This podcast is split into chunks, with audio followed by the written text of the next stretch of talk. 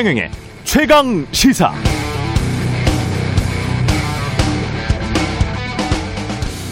대통령 선거 앞두고 가장 큰 장이 서는 곳은 여의도입니다. 특히 여론조사 업체들에게는 앞으로 1년이 사업 성패에 중요하죠.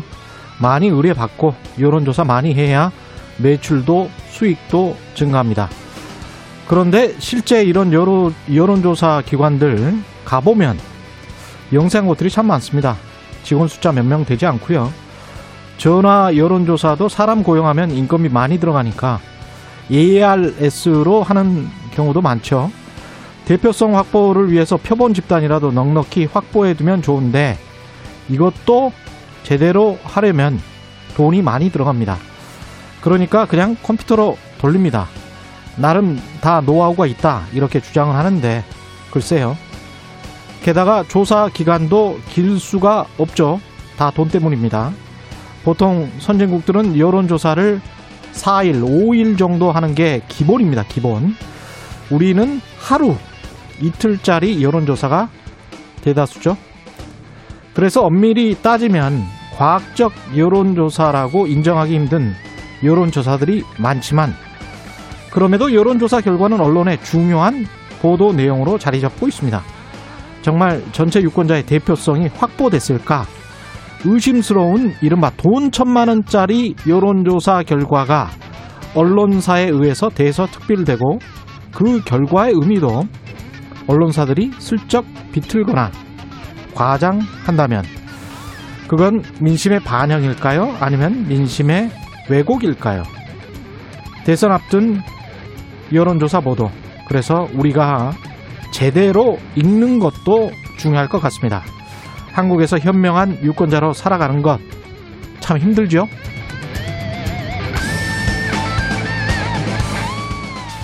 네, 안녕하십니까. 6월 8일 세상에 이익이 되는 방송 최경련의 최강시사 출발합니다. 저는 KBS 최경련 기자고요. 최경련의 최강 시사 유튜브에 검색하시면 실시간 방송 보실 수 있습니다. 짧은 문자 50원, 기본자 100원이 드는 샵 9730, 무료인 콩 어플 또는 유튜브에 의견 보내주시기 바랍니다. 오늘 1부에서는 원희룡 제주도지사 연결해서 주요 현안에 대한 입장 들어보고요. 2부에서는 여의도 정책맨 더불어민주당 홍익표 의원 만납니다.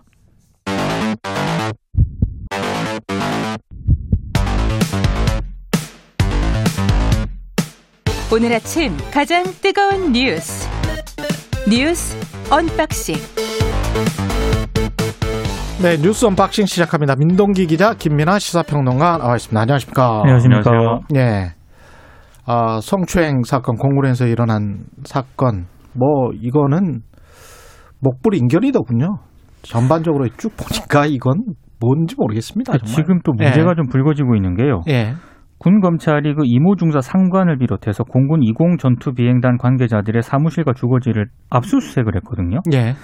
이게 부실 수사와 2차 가해 관련 증거를 확보하기 위한 그런 차원인데, 지금 뭐 압수수색 한다고 뭐 됩니까? 예, 지금 좀 늦은 늦은 그런 상황인데 예. 이 늦은 상황에서도 예. 그 20 비행단 군사 경찰하고요. 음. 공군 검찰은 그 압수수색 대상에서 또 제외가 됐습니다. 군 검찰, 그러니까 공군 검찰은 제외했어요. 예. 그러니까 이게 제 식구 감사기다라는 그런 비판이 나올 수밖에 없는 그런 예. 상황이고요. 이게 왜 그러냐면 음.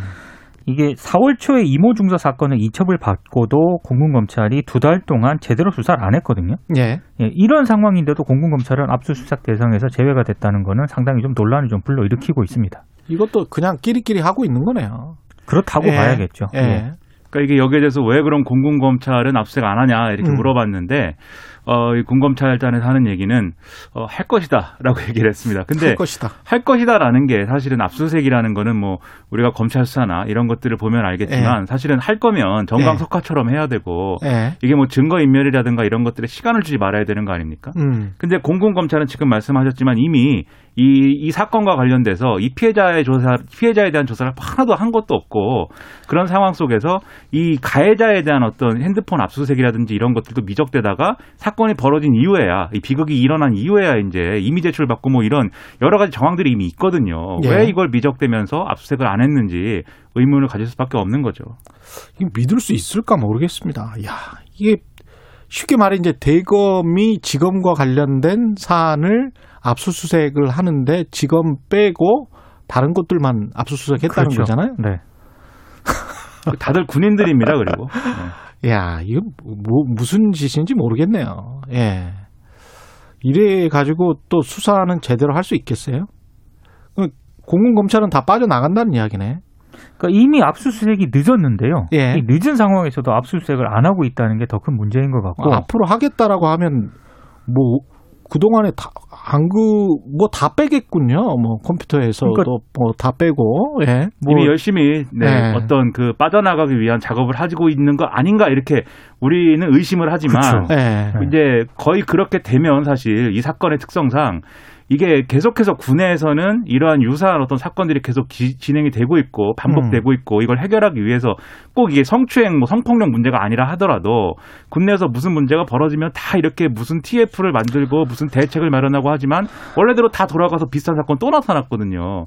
또 그렇게 되는 거냐? 이번에 그렇게 되지 말아야 될 거 아니냐? 이 얘기를 계속 하고 있는데 뭐 어떻게 될지 모르겠습니다. 성추행, 성폭력 사건이 우리가 지금 의심하는 게 이게 한두 건이 아닐 것이다. 그렇게 의심하는 거잖아요. 사실은. 그 실제로 어제 예. 유족 측 변호사가요. 음. 그 이모 중사에 대한 최초 강제 추행이 1년 전에 파견온 준이가 했고 예. 두 번째 추행은 이번 사건에 직접 은폐에 가담한 인원 가운데 한 명이 했다. 음. 그래서 이번에 그 가해자로 지목된 장모 중사 사건까지 포함하면 예. 그 피해자 이모 중사가 1년에 세 차례 추행당했다라고 주장을 했거든요. 예. 그러니까 그때도 사건 회유나 은폐 가담 인원에 의한 의해서 회유가 있었다라고 얘기를 했기 때문에 음.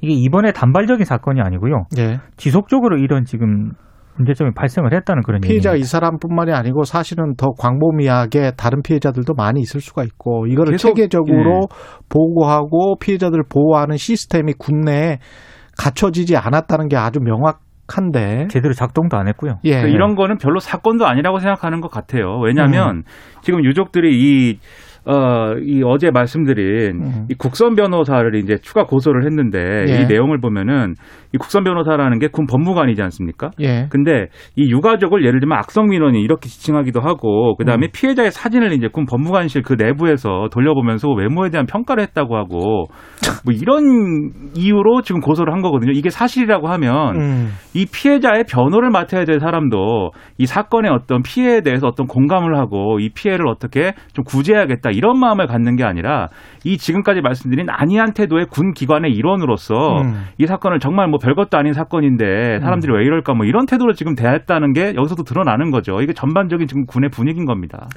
이순신 장군이 난중 일기에 보면 있지 않습니까? 군 기강을 흐트러트린 그 병사를 바로 그냥 칼로 베버리잖아요.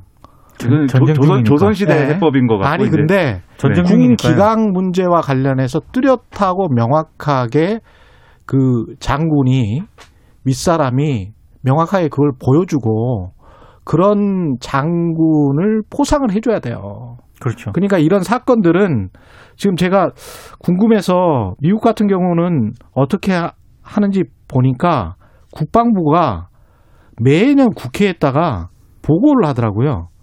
성폭력 사건이나 이런 게 몇 건이나 있었는지 음. 2020년에 군대 내에서 사병들 그 병사들 관련된 사건들만 6,290건이 있어요.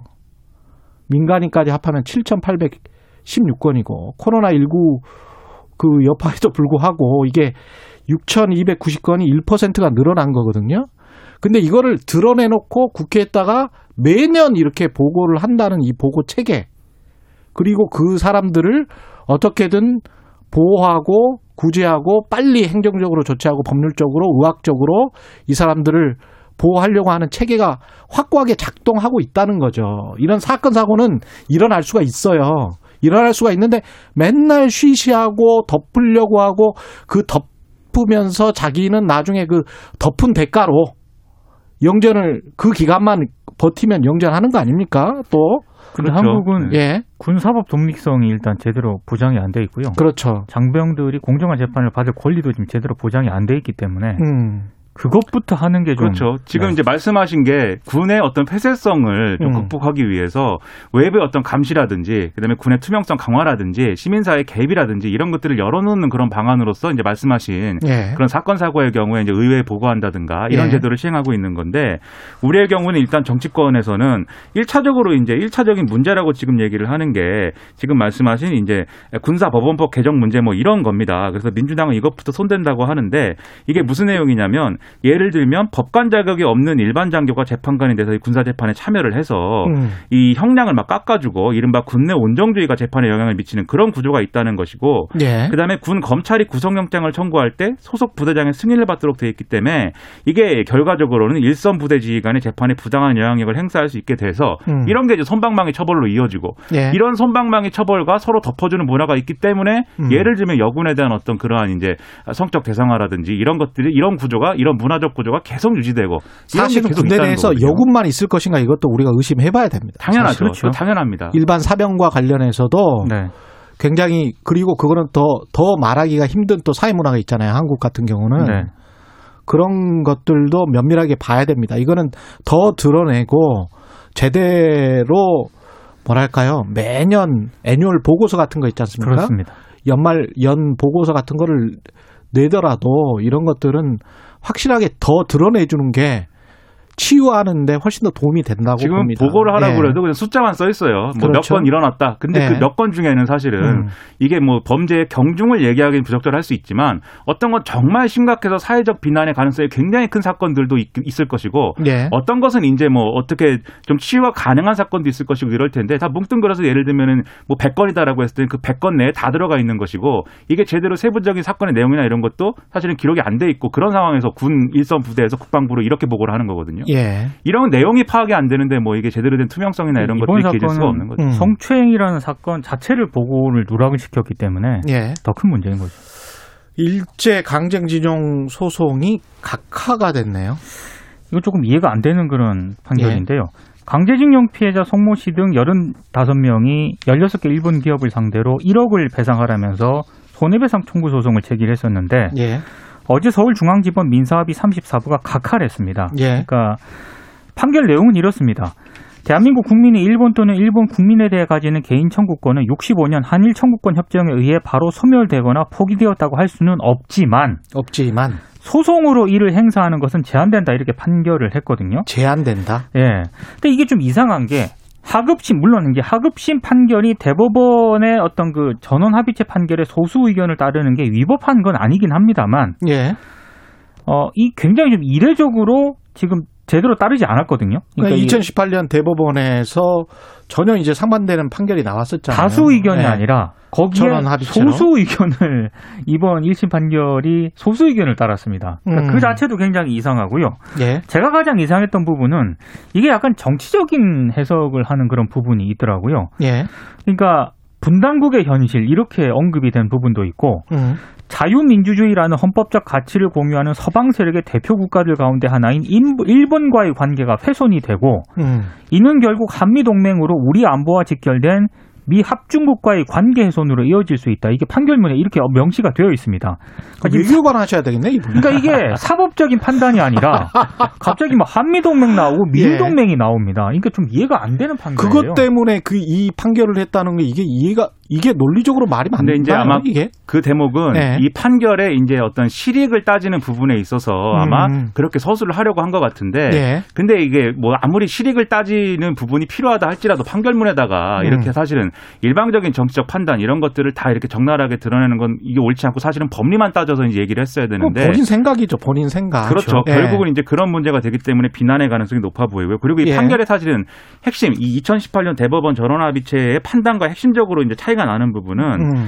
이게 당시에 65년도 청구권 협정에 이제 그 강제징용에 의한 피해 문제가 이 뭐 이제 포함돼 가지고 배상을 이제 뭐 한 것이다라고 일본이 주장하는데 거기에 대해서 식민지 식민 지배의 불법성을 예. 어떻게 인정할 것이냐의 여부 이게 이제 사실은 판단의 어떤 핵심 쟁점입니다. 그렇기 때문에 음. 이 강제동원 문제가 아, 이전에 2018년 이제 그 대법원 전원 합의체의 경우에는 강제동원 문제가 일본의 불법적인 식민 지배, 지배로부터 이 불법적인 동원으로 이어진 사건이기 때문에 이것이 청구권 협정의 배상 대상에 포함이 되지 않는다라고 판결을 했다라고 한다면 예. 지금 판결은 사실은 그렇게 보지 않은 것이에요. 식민 지배가 불법적이라고 하는 판단은 국내법적인 판단이고 그렇기 때문에 국제법적 행위에서 국내법적인 판단을 근거로 해서 일본에 대해서 뭐 이렇게 소송을 하거나 뭐 배상을 요구하거나 이럴 수 없다라는 거거든요. 예. 근데 이거는 사실은 법적인 논쟁이 있는 사안이고 이 그래서 이 판결의 어떤 핵심은 뭐냐면 이 법적인 논쟁이 있는 사안을 지금의 대법원과 1심 재판부가 완전히 다른 판단을 하고 있는 거고 이게 사실은 오히려 법적 안정성을 해치고 있다는 점이 이 판결의 핵심입니다. 근데 저는 이런 그런 법적인 판단을 과연 했는가? 음.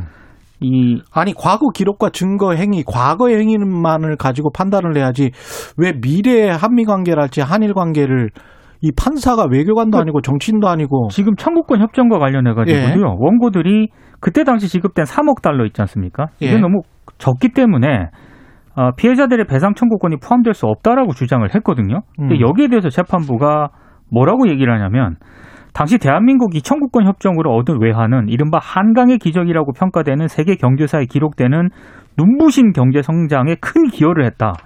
제 판결문에 이게 나와 있어요. 그러니까 일본의 기여를 강조했다는 점인데 이 역사 의식도 좀 잘못됐네요. 그래서 지금 일부 시민단체들은 이건 식민지 근대화론을 바탕에 둔 거 아니냐라는 그런 의혹까지 제기를 아니 하고 있습니다. 판사가 이 근데 이제 그 부분이 잘못됐는데 그 제가 말씀드리는 예, 거는 한- 그러면 만약에 판결문에 그 대목이 없었으면 문제가 없는 이름 판결 판사 이름 뭐죠?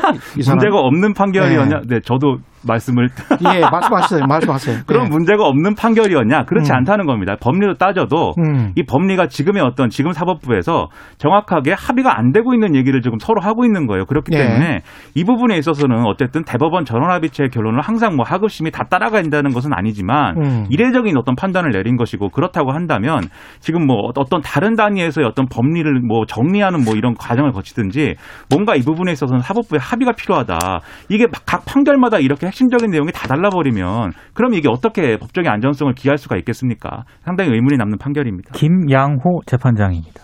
김양호 재판장. 네. 예. 알겠습니다. 두, 두 개밖에 못했네. 너무 흥분했어요 또 이 뉴스에 대해서. 말을 줄여야 예, 됩니다. 냉정해야 돼요. 예, 네. 뉴스 unboxing 흥분하지 민동기 마세요. 기자, 냉정과 열정 사이 우리가 뭐 지키죠. 예, 민동기 기자, 김민아 평론가였습니다. 고맙습니다. 고맙습니다. KBS 1라디오 최경영의 최강 시사 듣고 계신 지금 시각 7시 37분입니다. 오늘 하루 이슈의 중심. 당신의 아침을 책임지는 직격 인터뷰. 여러분은 지금 KBS 1라디오 최경영의 최강 시사와 함께하고 계십니다. 네, 야권의 대선 주자 중에 한 분이죠. 원희룡 제주도 지사가 최근 대선 후보 지지율 1, 2를 다투고 있는 윤석열 전 검찰총장, 이재명 경기도지사를 향해서 쓴소리를 마다하지 않고 있습니다. 주요 현안에 대해서 목소리를 높이고 있는데요. 원희룡 제주도지사 연결돼 있습니다. 안녕하세요. 안녕하세요. 예. 제주도청에 지금 코로나19 확진자 최근에 발생했다고 들었는데 괜찮습니까? 예, 그 주말이 일요일에 예. 공직자 한 분이 확진이 나왔는데요. 예. 그 관련된 분들 다 검사를 했는데 전원 음성이어서 예. 일단 고비는 넘긴 것 같고요. 예. 계속 그 확산 여부를 어, 예의주시하고 있습니다. 근데 더불어민주당 김두관 의원과 안전 관광을 위해서 제주도민의 코로나 백신 우선 접종 추진하도록 손잡겠다. 이건 무슨 내용이죠? 온 국민이 코로나 장기화로 지쳐 있고 예. 또 제주를 찾아서 힐링하려는 여행객들이 예년보다 더 많이 찾아오고 있습니다. 예. 네, 아무래도 제주도가 그렇죠. 예. 예, 우리 전 국민의 힐링 공간이잖아요. 그렇죠. 어, 예. 거기다가 본격적인 여름 휴가철을 앞두고 있어서 국내 여행객들이 제주를 많이 찾을 걸로 예상되는데 전도민 우선 접종을 어, 백신 접종을요 하게 되면 오시는 분들도 그렇고 아. 제주도민들도 좀더 안심할 수 있겠다 그런 면에서 우리 민주당 김두관 의원님과도 이제 뜻이 통했는데요. 음. 국민적인 동의를 얻어서 조속히 음. 실현됐으면 하는 바람이고 저희도 백방으로 노력을 하겠습니다. 아, 관광 도시니까 아무래도 네. 예. 그 윤석열 전 총장 그 국- 국민의힘 의원들과 지금 계속 만나고 있잖아요. 뭐 정진석, 권성동, 윤희수 이렇게 쭉 만나고 있고 현충원 참배도 했고 그랬는데 어떻게 보세요? 지금 이미 정치는 이제 시작한 것 같은데요. 그죠?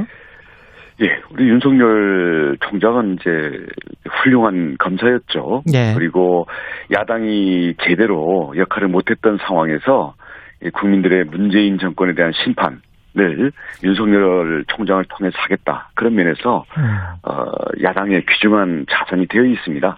아, 그렇기 때문에 이 정치를 하게 되면 아, 당연히 우리와 함께 해야 된다는 공동의 목표를 어, 향해서 예. 한 배를 이미 탔다고 생각을 하고요. 예. 어, 아직은 수면 아래 있다 보니까 행보가 좀 더 조금 아직 좀 불투명한 면이 있습니다만은 음. 어, 빨리 이 수면 밖으로 나와서 이 그 정치력에 대해서 또 비전에 대해서 검증도 받고 또 국민들에게 보전을 비전을 보여주시는 게 맞다고 생각을 합니다. 지사님 최근에 이제 검찰, 검찰 인사를 비판하면서 윤 전 총장이 좀 더 당당하게 이 지금 현재 검찰 인사랄지 이런 거를 좀 비판을 해서 후배 검사들의 분노를 대변해 달라라는 그런 말씀을 하신 것 같은데 어떤 의미일까요 이게? 지금 수사 대상들이 전부 승진하고요. 예. 또 어, 기소돼 있는 사람이 지금 청와대에 앉아서 검찰 인사를 전부 지금 좌지우지하고 있는데 예. 아 이거에 대해서 정말 우리 그 윤석열 총장께서 검찰을 지키기 위해서 어 사실은 사표를 던졌다고 했지 않습니까? 그러면 예. 이 정도 검찰 사유화 인사가 진행되고 있으면 예. 이거를 가장 강하게 꾸질, 꾸짖을 수 있는 사람이 이윤 총장밖에 없거든요. 그런 점에서 음. 이 정치 그 행보라는 것 때문에 자꾸 유불리 이렇게 따지기 전에 예. 당당한 모습으로 음. 우리 대한민국을 제대로 지키기 위한 역할을 하자 그런 면에서 주문을 한 거죠.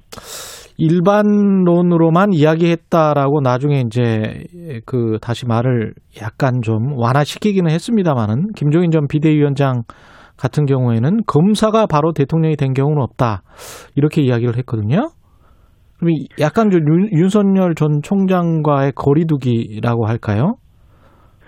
근데 김종인 위원장께서는 그런 음. 이야기 안 했는데 와전됐다고 하시니 예. 일단 저는 그런 걸로 알아듣겠습니다. 아그 김종인? 위원장은 음, 음. 어, 우리 당이 어려울 때 비대위원장을 맡아서 이 당을 어, 방향을 잡는데 그 예. 공로가 크신 분이고 워낙 전략적인 사고를 하신 분은 분이거든요. 예, 그래서 정권 교체의 길도 당연히 함께 할 거라고 생각을 하고요. 예, 그래서 윤석열에 대한 윤석열 총장에 대한 그 이야기를 하는 것들도 음, 이게 뭐 다른 제 3자가 얘기하는 것을 저희들이 뭐 서로 간에 듣고 하는 현재의 이런 그 소통 방식이 음. 어, 조금 많은 오해의 소지들이 있거든요. 예, 저는 저 당당하게 직접 그리고 지금 국민들이 모두 직접 소통하는 세상인데 투명하게 이야기하고 또 치열하게 그 서로 검증해 나가는 과정을 통해서 예. 국민들의 궁금증을 당당히 해소해야 된다고 생각합니다. 지금 그 부분은 이제 윤석열 전 총장한테 하시는 말씀이죠?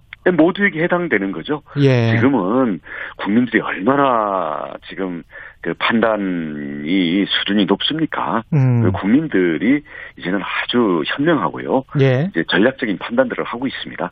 예. 그, 지금 말씀하시는 거쭉 들어보면 윤석열 전 총장도 그렇고, 김종인 전 비대위원장도 그렇고, 대선 국면 접어들어서는 국민의힘으로 다 들어와야 된다. 그런 생각이십니까? 네, 저는 어, 당연하다고 생각을 하고요. 예. 또 그 외에는 다른 대안이 없습니다. 다른 대안은 없다. 예. 네. 그, 따로 뭐, 당을 만들어서 국민의힘 일부 또는 뭐, 그 윤석열 전 총장의 어떤 세력, 이것과 합해 가지고 뭐, 이른바 그 삼지대 이런 것은 이제 완전히 어떤 시나리오일 뿐 끝났다. 그런 시나리오는 있을 수가 없다. 어, 일부 사람들이 예. 뭐 그런 것을 예측할 수 있고 어떤 사람은 또 어, 상황이 앞으로 예측 이 안 되기 때문에 예. 그런 생각을 할 수도 있겠습니다만은 예. 세상이 뜻대로 안 되는 거고요. 음. 지금 앞으로의 상황은 한마디로 말하면 누구도 예측할 수 없습니다. 예. 예, 앞으로 10개월 동안 어떤 일들이 일어날지 아마 음. 아, 정말 그 몇십 년 이상의 그 시간에 해당하는 변화들이 일어날 것이고요. 예. 어, 그것은 그것을 만들어 나가는 것은 우리 이 시대가 안고 있는 코로나 이후에 에, 대한민국 사회가 갖고 있는 양극화 해소라든지 새로운 성장 동력이라든지 청년 세대들이 이 인정할 수 있는 그런 국가가 어떻게 될 것인가 이 과제가 워낙 어렵고 변화무쌍할 뿐만 아니라 여기에 대해서 이 정치적인 이 그런 변화 열망도 어느 때보다도 강하기 때문에 예. 예측이 어렵죠. 당장 3일 앞으로 다가온 당대표 선거는 어떻게 예측하십니까? 어, 지금 예. 흐름이라면 아무래도 이준석 후보가 음. 단순한 돌풍이 아니라 실제로 당대표가 될 수 있는 가능성도 매우 크다고 생각을 합니다. 그렇군요. 예. 네, 그만큼 이 국민의 힘이 변화해서 반드시 정권 교체를 하라는 민심의 변화 요구가 강하고요. 예. 특히 그 20대, 30대의 젊은 세대들의 젊은 정치적 욕구가 강렬하게 표출되고 있기 때문에 예. 어느 때보다도 현실적인 가능성이 높다고 보여집니다만은 그와 아울러서 젊은 당 대표에 대한 걱정도 당내에서 또 강하게 나오는 것도 사실이에요. 음. 근데 그- 저는 또 그런 우려 또한 진정성에서 나오는 것이기 때문에 예. 뭐 이준석 후보가 되든 다른 후보가 되든 예. 새로운 당 대표와 지도부는 변화의 욕구와 모두가 하나가 되어서 정권 교체를 위해서 어, 큰 어, 단합을 해야 된다라는 그 두 가지 욕구 욕구를 예. 아, 정말 진정성 있고 충실하게 에, 거기에 봉사를 해야 음. 국민들의 민심을 어, 계속 얻을 수 있다 그렇게 보여집니다. 또 그런 능력과 그런 여건이 음. 물론 어려움은 있겠습니다만 우리 당에 충분히 있고요. 그런 예. 면에서 국민이 변했고 따라서 이번에 당이 변할 거고요. 이 변화한 당이 정권까지 교체할 것이라고 저는 확신을 합니다. 그 대중적 관심도 높고 흥행에는 성공을 했습니다마는 어떤 계파 논쟁, 그 다음에 서로에 대한 비방, 그 다음에 신구 세대의 갈등 이것도 조금 좀 드러났어요. 이게 지금 전당대회 끝나고 나서 잘 치유가 될까요?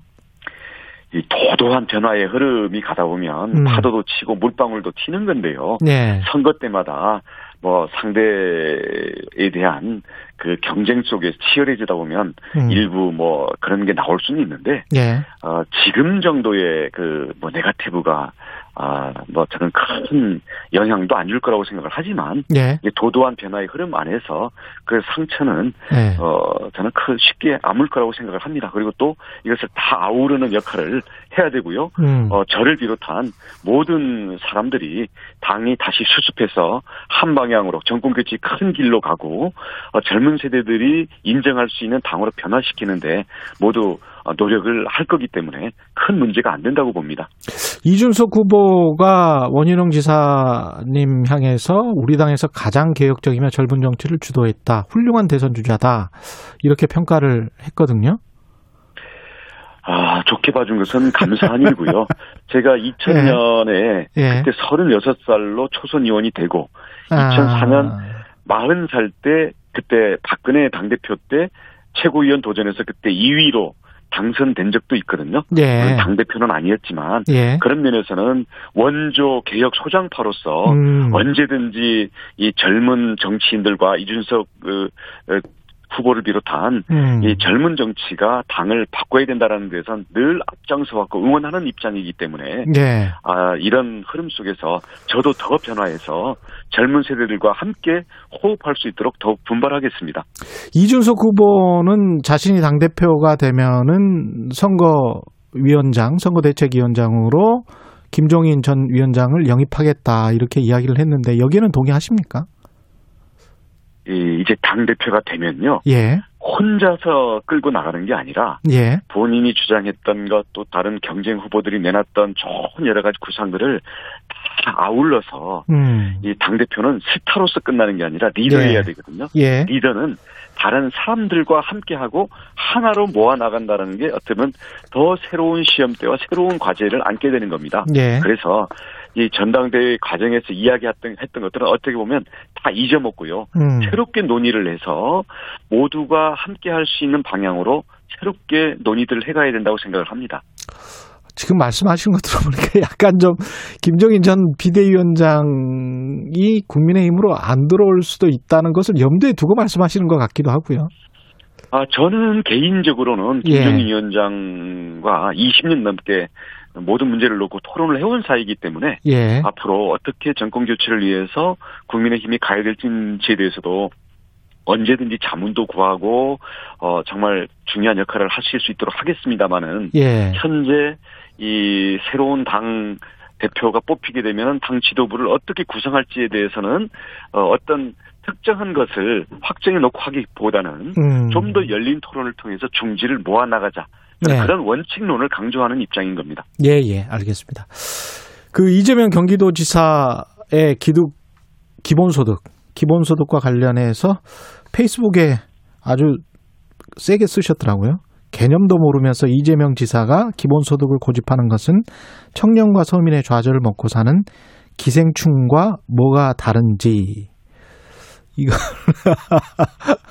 거의 아, 포스트 예. 코로나 이후에 예, 양극화가 더 가속화될 것이고 예, 우리 청년을 포함한 우리 사회의 예, 경제적인 약자들을 위한 정책이 예, 매우 절실하죠. 예, 근데 그러한 정책들은 실현 가능하고 지속 가능해야지. 예, 지금 이재명 지사가 얘기하는 무차별 기본 소득은요. 예, 재원도 없으면서 예, 이그 재원을 쓴 효과가 예, 모두 모든 국민들에게 n분의 1로 돈 현금을 뿌려주고 끝나는 거거든요.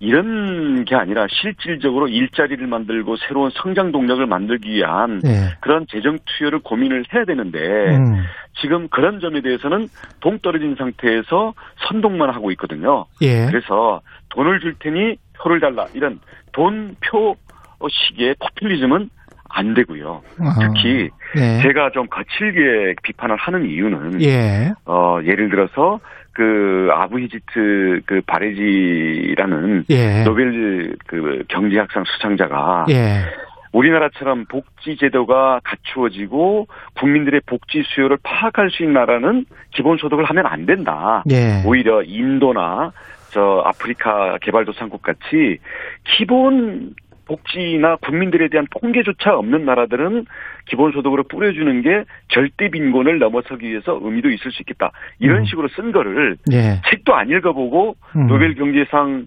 수상자가 맞냐 이런 식으로 주장을 했는데 우선 이게 제대로 파악도 안 하고 주장을 하는 것도 어 저는 참 기가 차지만요. 예, 막상 이게 어 여러 사람들이 지적을 하니까 예, 이제는 우리나라가 후진국이기 때문에 기본소득 할 수 있다 그러면서 음. 또 왜곡된 주장을 하거든요.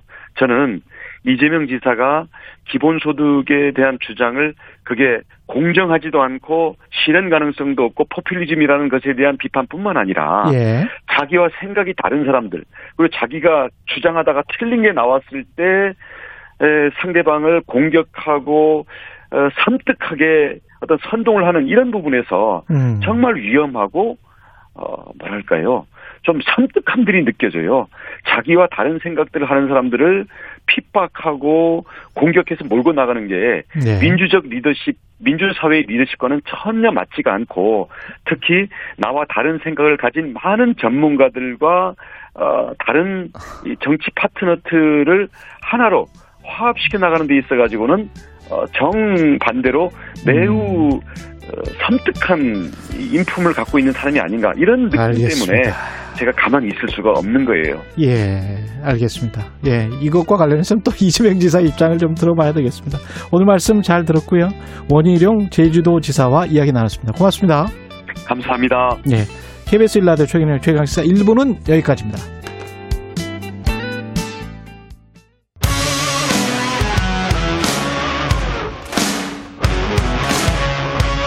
오늘 하루 이슈의 중심 최경영의 최강 시사.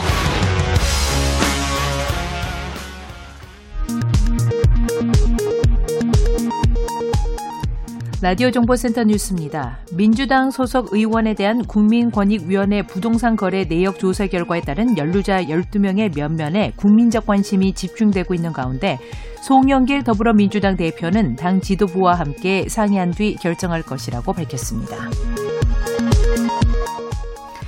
정부의 한국토지주택공사 혁신안이 기대에 못 미친다는 평가를 받고 있습니다. 특히 LH 해체 수준이라고 공언했던 조직 개편 방안은 윤곽도 잡지 못한 채 8월로 미뤄져 결국 공연불에 그치는 것 아니냐는 우려의 목소리가 커지고 있습니다. 일제 강점기 시절 일본 기업에 끌려가 강제 노역에 시달린 징용 피해자 등 80여 명이 일본 기업 16곳을 상대로 낸 손해배상 소송이 각하됐습니다. 어제 당초 선고 기일보다 사흘 앞당겨져 내려진 이 판결은 2018년 대법원 전원 합의체가 내린 판결과 정반대 결론이어서 논란이 예상되고 있습니다. 오늘 오후 김호수 검찰총장과 김진욱 고위공직자범죄수사처장이 처음으로 만납니다.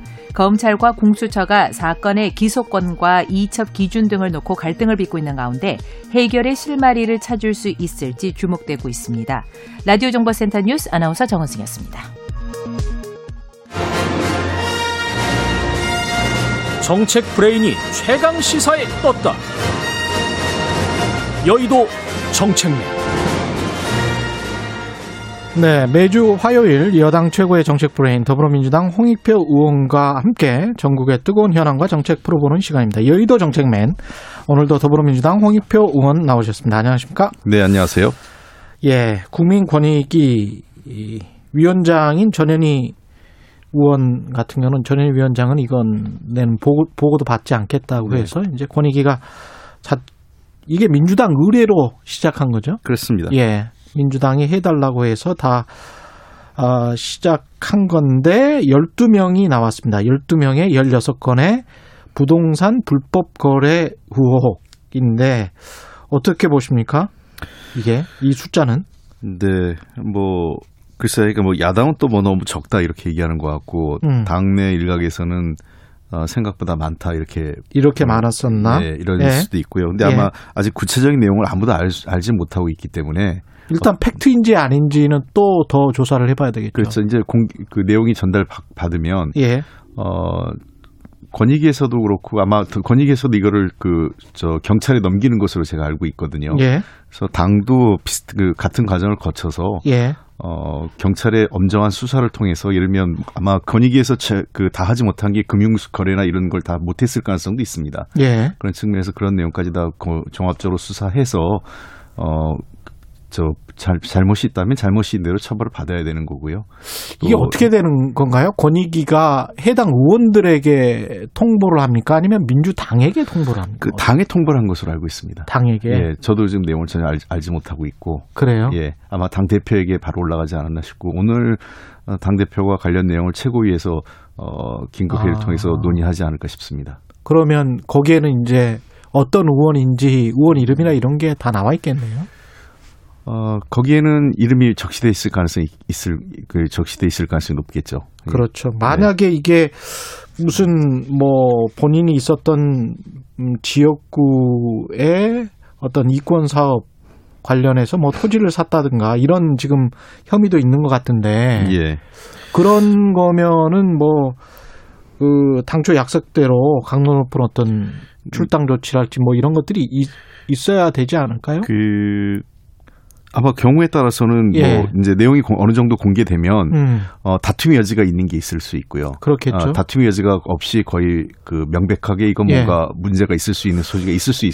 이해 상충이다. 예, 들어갈 것 같습니다. 예컨대 공직에 있으면서 음. 공직에 있는 사람이 자신의 공직의 지위와 연결 연계 연계돼 있는 관련이 있는 정보나 어떤 그 그 자료를 활용해서 부동산 투기를 했다든지 예. 부- 또는 부동산을 관련 부동산을 취득했다든지 이러면은 음. 문제가 있을 수 있고요. 그렇죠. 또 두 번째는 또 자기 해당 지역구에 예. 어 거기서 어그 어떤 이 유관된 정보와 연결 연결 연속선상에서 음. 마찬가지로 네. 어뭐 부동산을 그 획- 취득했다면 어 이런 경우에는 조금 더 그 상대적으로 사안이 좀 엄중하겠죠. 그게 본인과 본인 친인, 친인척들 직계 좀비석 다 한 거죠, 이게 지금. 이게 직계 좀비소까지 한 겁니다. 직계 좀비석, 예. 직계 좀비석을 한 거죠. 그러니까 본인이 행위자가 본인인지 뭐 직계 좀비석인지는 그건 좀또 봐야 되는데 또 봐야 되네. 예, 봐야 예. 되는데 직계 좀비 지금 현재 본인이 지금 나오는 게 본인이 여섯 명 음. 배우자가 다섯 12명 12명 의원 12명 중 12명인데 아, 본인이 여섯 본인이 명. 여섯, 배우자가 다섯, 배우자가 또 다섯. 그 외에 가족이 한 명이라고 하는데 예. 어, 일단 본인과 배우자 같은 경우는 상대적으로 책임이 무겁겠죠. 그렇겠죠. 예. 예. 이제 직계존 비속 같은 경우는 어떤 경우인지 모르겠지만 음. 뭐 하여간 그거는 그 경우도 자신이 뭔가 그 자신의 재산 증식 차원에서 음. 어그 직계 좀비석과 연계돼 있다면 그것도 책임을 저그 있는 거고요. 그러니까 결국은 제일 중요한 것은 공직자 그러니까 어떤 사람이 그 A라는 의원이 있는데 그 음. 의원이 그 공직에 있을 당시에 또 그 공직과 관련된 정보나 또 자신의 지위를 활용해서 어 그 배우자 또는 본인 배우자 또는 어 직계 좀비속이 부동산을 취득을 했다면 그건 문제가 되겠죠. 이 명단 공개는 언젠가는 해야 될 것 같은데요. 어떻게 보세요? 그 아마 논의가 있, 을 겁니다. 그래서 예. 뭐 사안에 따라서 음. 그 공개를 하면 필요하면 공개를 해야 될 것 같고 네. 어 그거는 한번 검토를 해보고 최고 최고위원회에서 논의가 있지 않을까 싶습니다. 예. 이게 그래도 그 민주당이 스스로 한번 의뢰해서 권익위에서 조사가 나왔으면 또 명단도 투명하게 공개하고 뭐 이러면서 또 네. 바로잡아 가는 게 예. 훨씬 더 모양새는 좋을 것 같긴 해서요. 예. 그래서 뭐 제가 보기에는 뭐 음. 처리 과정이나 이런 거는 당에 그 당에서 판단하겠지만 음. 뭐 예컨대 그에 따른 적절한 당 어 뭐 부도덕한 문제가 있다면 당내 절차가 필요할 거고요. 예. 법적인 문제가 있다면 사법적 판단을 받아야 될 거고. 음. 그다음에 두 번째 그 만약에 뭐 이거는 크게 뭐 법적이나 도덕적인 문제까지 아니라 하면 예. 그에 따른 어떤 어 부당한 이득을 어떻게 해소할 수 있는 어떤 조치를 취한다든지 또는 음. 현재 그런 어 불합리한 구조를 그 해소한다든지 뭐 등등의 예. 각각의 조치가 필요하겠죠. 네. 민주당은 해서 앞으로 이제 명단 공개는 어떻게 할지 모르겠습니다. 국민의힘 같은 경우는 어떻게 해야 된다고 보세요? 어 국민의힘도 그 동일한 정도 이거는 국민들이 바라지 않겠습니까? 이건 뭐 물론 국민의힘이 우리 그 여당에서 하라고 한다고 뭐 말을 듣진 않겠지만 예. 어 우리 당을 비판하려고 한다면 음. 본인들도 동일한 수준의 어 과정은 밟아야 되지 않을까 이런 생각을 갖고 있습니다. 예. 그러니까 지금 국민들께서 문- 그 지금 그 부동산 문제를 볼 때는 두 가지 시각이 있는 것 같아요. 불편함이 네. 하나는 어 부동산 가격이 너무 급상승하면서 어 수- 중산층과 서민들의 삶이 너무 힘들어졌다. 어, 자산 불평등이 커졌다. 이, 불, 이 문제가 하나 있는 거 하면 두 번째는 그 와중에 고위공직자, 소위 그, 저, 공, 그 국회의원, 장차관 등, 뭐 또 고위공무원 등 예. 또그 공공기관에 있는 주요 임원들 이런 분들이 자신의 지위를 활용해서 그 이러한 부동산 투기 그 부동산 획득 과정에서 더 많은 이득을 갖지 않았느냐는 의혹을 갖고 계시거든요. 예. 그런 문제를 해소하려면 음. 어 물론 국민 권익위의 문제가 완전하게 그 해명이 된다고 생각하지는 않습니다. 예. 그러나 최소한의 그 어떤 이그 검증 절차라고 하기 때문에 음. 어, 국민의힘이 우리 우리 당에 대한 비판을 더 하려면 음. 본인들도 최소한의 그러한 과정은 선제적으로 밟는 것이 자, 자발적으로 밟는 것이 맞지 않나 생각합니다. 예. 근데 뭐 LH 저희 말 잘 안 듣겠죠. 현안들이 좀 많아서 LH 같은 경우는 지금 인력 20% 이상 감축하고 일부 권한 공공택지 입지조사 권한은 국토교통부로 이- 이전시켰죠. 네. 근데 이제 LH 조직 개편하는 결론을 못 냈단 말이죠. 어, 이 문제 굉장히 신중하게 전 접근하는 게 맞다고 생각합니다. 그래요? 예, 네. 왜냐하면 어, 아시는 것처럼 이 LH라는 공사가 탄생하는 과정은 이명박 정부가 출범하면서 음. 토지공사와 주택공사 두 개가 합쳐졌지 않습니까? 예.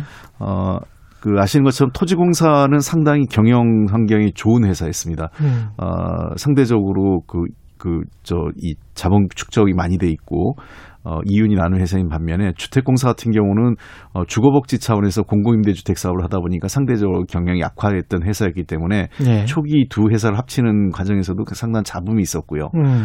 어, 이걸 맞느냐는 여러 가지 문제가 있었습니다. 근데 이- 지금 이 상황을, 어, 이 LH 문제가 상당히 국민들에게 그 실망도 드렸고 여러 가지 충격이 있지만 그렇다고 이 LH를 해체하는 게 정답은 아니라고 생각을 합니다. 바로 예. 해체하는 게. 그래서 예. 이 문제는, 어, 그 관련 전문가들의 의견도 좀 듣고, 음. 그 다음에 LH공사 핵심은 그런 것 같아요. 이- 이 LH공사가 지금 해왔던 기능을 어떻게 이어가는, 어떤 형태로 하는 게 좋겠느냐 하는 건데요. 예. 첫 번째는 어 주거 안정입니다. 공공주택을 안정적으로 공급하는 문제. 음. 그다음에 두 번째 새롭게 늘어난 건 공급된 그주그 공공복 그저 이 주택, 그러니까 분양 주택이든 아니면 특히 이제 임대 임대 주택이죠. 예, 예. 공공 임대 주택을 어떻게 관리할 거냐 하는 문제가 음. 남아 있고요. 세 번째는 어 토지 그 어떤 그, 그, 저 토지를 개발하고 분양하는 문제가 있어요. 여기에는 네. 토지 분양과 개발은 주택 분 주택 부지도 있고 예. 택지가 거기 택지라고 그러죠. 또 이 저이 산업시 산업단지도 그렇죠. 있고 예, 여러 개가 예. 있거든요. 예. 그래서 이런 문제들을 함께 종합적으로 고려를 해야 되는데 음. 어 가장 요번에 그 사실 문제가 되는 것은 어이 LH 공사가 본인들이 토지도 정하고 집행도 하다 보니까 어이 내부 정보를 활용할 수 있는 여지가 많이 생겼던 거죠. 그렇죠. 래서 예. 이 입지 조사권은 아예 이제 국토부로 회수해서 음. 어 사실상 LH는 시행 기간, 집행 기간으로 어 됐다는 측면에서는 최소한의 안전 장치는 아 만들었다 이렇게 생각을 합니다. 예. 아, 다만 지금 뭐 지주회사 나오는데 사실은 지주회사란 말은 적절치 않죠. 왜냐하면 음. 지주회사라는 건 어, 상장된 회사를 얘기하는 건데 지금 예. LH가 상장회사는 아니기 때문에 그렇죠. 예, 예. 상장 상장된 회사가 지주회사가 그 자회사에 대해서 지분을 갖고 지배 감독하는 거기 때문에 음. 그런 구조로 좀 이해할 수는 없고요. 예. 자칫하면 이제 어떤 문제가 생기냐면 지금도 토지 부 그 그 토지 개발을 통해서 이 발생한 이익을 주택 사업 쪽에 지금 넘기고 있는 예, 그 예, 넘어 그 넘겨서 지금 주택 사업을 하고 있는 상황이거든요. 예, 그렇죠. 이걸 분리했을 경우에 자칫 잘못하면 어, 한쪽은 계속 이득이 나는 분야가 있고 한쪽에서 적자가 해서 공공주택 분양이 좀 어려워질 수도 있다 이런 그 약점도 있습니다. 그래서 좀 과거에 토지공사, 주택공사 있었을 때 그 문제가 다시 발생할 수 있겠네요. 그렇습니다. 예. 여기에는 그러면 얼만큼의 재정적 그 투- 저 공공구 주택 음. 어, 주, 주거 안정을 위한 그 재정적 여력을 어떻게 투입할 거냐에 대한 어, 계획이 있어야 된다고 생각을 합니다. 이게 근데 정부 과천청사 쪽 있지 않습니까? 예. 부동산 이야기 나왔으니까 거기에 4천 호를 원래 공급하기로 했었단 말이죠, 정부가. 네네. 예. 근데 이제 과천 주민들이 반발을 했어요. 예. 그 반발의 이유는 제가 보기엔 집값 떨어지니까 그렇겠죠. 이거는 기존의 과천의 유주택자들 물론 이제 과천이 그쪽에 입주를 많이 해서 전세값도 안정되고 그랬, 그랬던 지역이긴 한데 이걸 밀려서 또 뭐 대체 부지를 확보해서 4,300호를 공급을 하겠다는 건데 제 생각에는 부동산을 잡으려면 4,000호도 공급하고 대체 부지도 또 확보해서 4,300호도 또 공급해서 8,300호 공급하면 안 됩니까? 예. 뭐 그렇게 했으면 좋겠는데요. 예. 제가 늘 요즘 고민하는 거는 정책은 좋은 정책이 그 반드시 좋은 효과를 가져오는 건 아니기 때문에 예. 정책의 주- 그 과정 관리도 굉장히 중요하다고 생각을 합니다. 음. 어, 어쨌든 뭐 말씀드린 대로 그런 이유도 있을 것 같아요. 첫째는 예. 기존의 주택을 과천에 살고 계신 분들이 주택 하락에 대한 그 어떤 불만이 있을 수도 있고, 그다음에 두 번째는 그 과천 그 앞에 공터 저도 여러 번 갔는데요. 예. 어, 옛날에 저희 누님도 그 과천에 사셔가지고 예. 지금 딴 데로 하셨지만 거기에 가보면 그 공간 자체가 과천 주민들한테 일종의 상징적인 어떤 어, 공동체적 의미의 공간으로도 활용이 되더라고요. 청사 자리가 예, 그 앞에 청사 앞쪽에 청사 그, 앞에 예, 예. 예. 예. 그래서 그쪽이 어떻게 지금 하느냐 그 일대를 다 개발하는 것은 바람직하지 않기 때문에 음. 어, 반발이 있고 뭐 과천시장 소환까지 하고 있는 그런 상황이라서 예. 어, 이미 그 과천시장하고 제가 몇 차례 협의를 했었어요 정책의장할 때 음. 어, 예, 과천 신도시 부분에 또 인근 부분에 상당한 그 이 4천 그 세대 이상의 물량 공급할 수 있는 유휴 부지가 있기 때문에 음. 그것을 우선적으로 하면 어떠냐는 과천시장의 의견도 어, 저는 타당해서 그때도 저 정부가 국토부가 과천시하고 좀 협의를 해봐라 이런 예. 얘기를 여러 차례 공고를 했었기 때문에 어, 이번에 정부가 발표한 것대로 양호한 입지의 기존 발표 물량을 초 그 거의 대체할 수 있는 음. 그 이상의 물량을 대체할 수 있는 어자그 어떤 부지가 있다면 적극적으로 지자체하고 협조하겠다는 것은 저는 소통하는 정책이라는 차원에서는 의미가 있다고 생각을 합니다. 다만 그러나 이런 것들이 너무 지나치게 원칙 없이 끌려갈 경우에는 예. 모든 지역에서 반발도 있기 때문에 그렇죠. 어, 이런 그 이 이 경우에도 조금 더 아, 합리적인 그, 음. 그 공개된 그 어떤 그 절차와 기준이 좀 더 제시될 필요는 있다고 생각을 합니다. 그리고 주- 좀 우려되는 부분이 집 가진 사람들 위주의 어떤 민원이 계속 받아들여진다는 게 그럼 과천에 있는 무주택자들 입장에서 봤을 때는 본인들은 분양 기회를 더 많이 얻고 그리고 가격이 더 싸지면 무주택자들 입장에서는 좋단 말이죠. 그러니까 이제 그런 것들이 만약에 이제 조직화된 목소리가 안 나왔다고 해서 이런 선택을 한다는 게 저는 약간 좀 납득이 가지 않습니다. 그, 예. 참 어렵습니다. 그래서 예. 서- 이 수도권, 그 특히 서울이 음. 땅은 없는데 주택 공급의 필요성을 많이 제기하고 좀 그쵸. 야당도 그렇고 네. 뭐 일부 보수 언론도 그렇고 많은 분들이 음. 주택 가격을 잡으려면 주택 공급을 해- 많이 해야 된다라고 얘기하는데 주택 공급을 하려고 그러면 또 이런 곳곳에 반발이 있습니다. 어, 예를 들면 뭐 자기 지역의 공유라는 반대한다. 그렇죠. 예. 또 뭐 어디 그 음. 시야를 가린다. 그렇죠. 뭐 이런 등등의 네. 이유로 해서 그 주택 들어서는 걸 또 반대하는 문제도 있기 때문에 음. 글쎄요, 하여간 이거는 조금 그 우리 사회의 포용성과 관련돼서 좀더 예. 사회가 한번 그 논의를 좀 해가면서 해야 될 음. 것 같아요. 그렇다고 정부가 밀어붙일 수는 없는 거기 때문에 예. 어, 이, 이 문제는 조금 더 그 사회 사회적인 대화를 통해서 음. 어, 합리적 방안을 만들어갈 필요가 있지 않을까 생각을 합니다. 그러나 말씀하신 것처럼 음. 어, 그, 그 논의 자체가 어, 이미 그 지역에 살고 있는 어, 집을 가지고 있는 사람의 이해관계에서 출발하고 있다는 측면에서는 아쉬운 면은 있습니다. 예. 이 보편적 재난지원금 계속 이제 여당은 주장을 해왔었는데 정부랑 삐걱거렸어요. 근데 보편적 재난지원금, 손실보상 법제화, 피해업종 선별 지원까지 이제 쭉 보면 이게 삼중 패키지라고 부를 수도 있을 것 같은데 내수 부양을 위해서 이거 다 다 하겠다는 겁니까 여당은? 음, 지금- 아마 협의를 해보겠죠. 뭐 예. 다 한다는 게 쉽지는 않겠지만. 네. 근데 필요 그 당장 그 해야 될 건 두 가지는 분명하겠죠. 그러니까 손실 보상은 법제화에 따른 어 손실 보상을 범위와 수준 어떻게 할 건지는 좀 예. 해야 되는 거고요. 예. 어. 그다음에 두 번째 피업종에 대해서 지원하는 문제에 대해서는 예. 뭐 그 제가 보기에는 아마 올 하반기부터는 상당 부분 이제 어 그 경기가 제그 상당히 활성화될 가능성이 높은데 음. 그 이전의 피해에 대해서 약간의 지원은 필요하다고 생각을 하고 이 두 가지는 어, 불가피하게 할 것 같고 큰 이견이 없을 것 같습니다. 다만 어, 첫 번째 말씀하신 어, 전 국민 그 예. 재난지원금 문제에 대해서는 음. 어, 과연 이걸 어떻게 할 거냐 하는 음. 문제가 아마 당정청 간의 이견이 있을 거라고 생각을 해요. 제가 그렇죠. 정책위장 할 때도 예. 이 문제 갖고 한참 동안 당에서는 전 국민 재난지원금을 어, 기본으로 해야 된다라고 했고 예. 어, 다만 기재부와 청와대는 어, 이 문제에 대해서 뭐 방역 상황, 그다음에 음. 재정 여건 등을 고려해서 소극적인 입장이었. 뭐 상위 계층은 좀. 빼자 뭐 이런 예. 이야기도 나오더라고요. 예. 예. 그래서 저 이, 이 문제가 어떻게 최종적으로 결론이 날지는 음. 좀더 그 뭐 재정 상황과 또 방역 상황 그리고 어, 당정 간의 이 그, 그 논의를 좀 지켜봐야 되겠지만 음. 어뭐 오래 끌진 않지 않을까 생각을 합니다. 오늘 조선일보는 업종별로 손실보상법 관련해서 예. 입법 이전의 피해액에 대해서는 천만 원 안팎의 지원금을 지원한다는 방침이다. 는 보도가 나왔는데 이거는 확인이 될까요? 아직은 결정되지 예. 않은 것 같습니다. 예. 너무 나간 얘기 같고요. 예. 그러니까 그거는 법이 제정되고 난 이후에 음. 어, 그 법과 관련돼서 같이 논의돼야 되지 법 입법과 따로 논의될 사항은 아니라고 생각합니다. 예. 약간 이제 좀 정치적인 이야기들도 좀 해야 될 것 같은데 당 내에서 지금 최문순 강원지사가 대선 출마 선언하면서 당 지도부와 후보자 간 연석회의 공식 제안을 했고 그러면서 대선 경선 연기론이 다시 이제 재점화되는 분위기입니다. 리스크가 분명히 9월에 하면 있다는 주장들이 있고 먼저 하니까요 아무래도 타겟이 되겠죠. 예 어떻게 보세요? 이거는?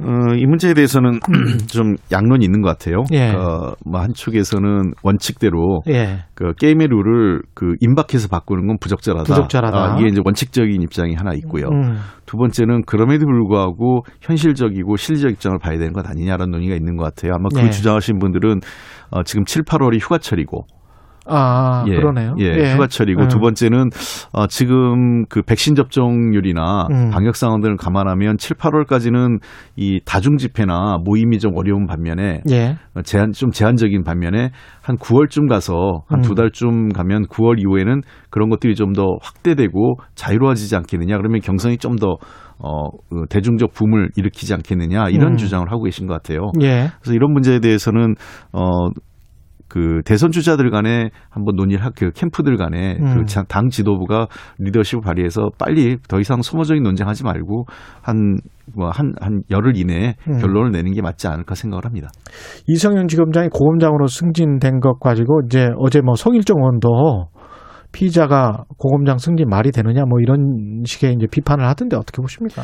그런 식으로 하면 대한민국에서 정치할 사람이 하나도 없습니다. 대한민국의 상대가 고발하면 다 예. 피의자 되는데 어, 음. 윤석열 씨, 윤석열 그 전 검찰총장도 피의자 신분 지금 고, 고소 고발된 게 한두 건이 아닌데 피의자가 대선으로 나오냐 이런 말 나올 수 있잖아요. 아, 그렇게 그러니까 되네. 피의자 그 그런 식의 논리를 지금 계속 우리가 인사청문회 때부터 음. 이게 조국 전 장관 시절부터 검찰이 만들어낸 겁니다. 아. 청 그 청문회를 통해서 부적절한 뭔가를 밝히는 게 아니라 그 야당이 압박해가지고 고발 야당과 또는 야당 그러니까 보수 야당과 보수 야당과 관련된 단체가 네. 고소 고발을 하고 검찰은 그에 따른 고소 고발을 그이 화답해주고. 화답해서 기소 기소하거나 예. 하면 기소된 사람이 어떻게 장관할 수 있느냐 이런 논리를 만들어놓은 거는 매우 적절치 않다고 생각합니다. 음. 그 유죄 그 법의 원칙은 단순합니다. 예. 어, 최종적으로. 결론 나기 전까지는 무죄 예. 추정 원칙으로 가야 된다는 겁니다.